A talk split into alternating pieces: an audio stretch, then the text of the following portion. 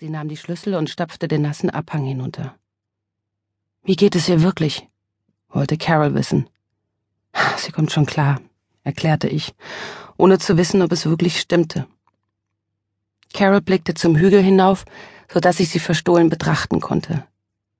Ihr vollkommenes Gesicht, die teure Garderobe, die aufrechte Haltung.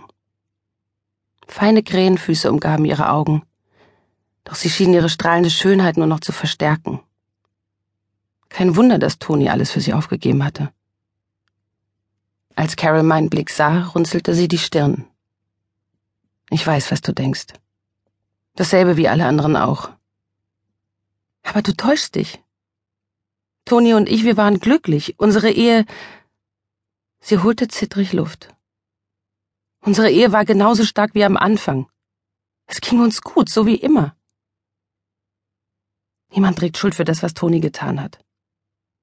Du kannst dich dafür unmöglich verantwortlich machen. Ich sag mir nur ständig, dass ich mehr hätte tun müssen, besser aufpassen, aufmerksamer sein. In der Nacht, als er fortging, wusste ich, dass etwas nicht in Ordnung war. Verstehst du? Ich zog die Augenbrauen hoch. Wie meinst du das? Naja, wir waren zu Hause im Wohnzimmer.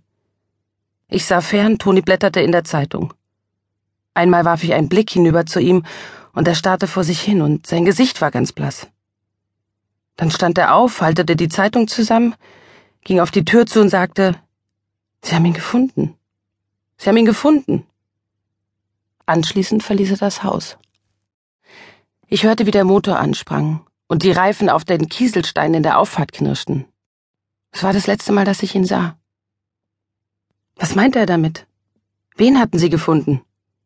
Keine Ahnung. Später blätterte ich durch die Zeitung, die er gelesen hatte, und suchte nach einem Hinweis, fand aber nichts. Nichts, was einen Sinn ergeben hätte. Hat er nicht angerufen? Nein. Das tat die Polizei, zehn Tage später. Es war der schlimmste Schock meines Lebens. Als sie mir sagten, man hätte seine Leiche in Queensland gefunden, außerhalb einer kleinen Stadt namens Magpie Creek, glaubte ich, sie meinten jemand anders. Aber er, er, Gott, es kam so unerwartet, so plötzlich. Ich hatte nicht einmal gewusst, dass er eine Waffe besaß. Er hasste jegliche Art von Gewalt, nicht wahr? Seit ich über einen gemeinsamen Freund von Tonis Tod erfahren hatte, stellte ich mir dieselbe Frage. Ich fragte mich, warum Toni, ein glühender Verfechter von Gewaltlosigkeit und Liebe, seinem Leben auf so grausame Art ein Ende gesetzt und uns, die ihn liebten, dies angetan hatte. Zu meiner Überraschung ergriff Carol mein Handgelenk. Warum hat er das getan, Audrey? Wie konnte er so egoistisch sein? Ihre plötzliche Heftigkeit erschreckte mich. Ich suchte nach Worten des Trosts, für mich ebenso wie für Carol. Doch sie bohrte mir die Finger in den Arm und sagte, Du warst ihm immer so nah. Früher jedenfalls. Hat er dir jemals etwas erzählt? Von einem Trauma in der Kindheit? Von irgendwas, das ihn bedrückte? Ach, Audrey, egal wie ich es drehe und wende, ich kann einfach nicht verstehen, warum er das getan hat. Ich wusste, was sie meinte.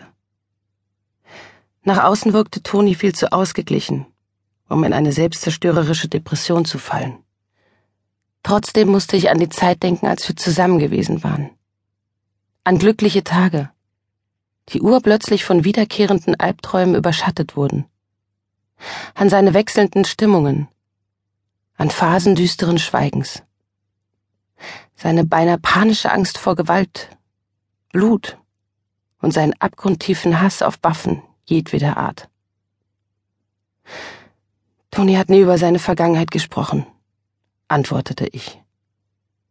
Falls er Geheimnisse hatte, dann hat er sie auch vor mir verborgen.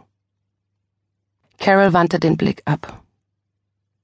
Weißt du, Audrey, wenn wir uns unter anderen Umständen kennengelernt hätten, wären du und ich vielleicht Freundinnen geworden. Ich rang mir ein Lächeln ab, denn ich wusste, dass aus ihr nur die Trauer sprach. Carol Jarman und ich waren viel zu verschieden, als dass wir etwas anderes hätten sein können als Fremde.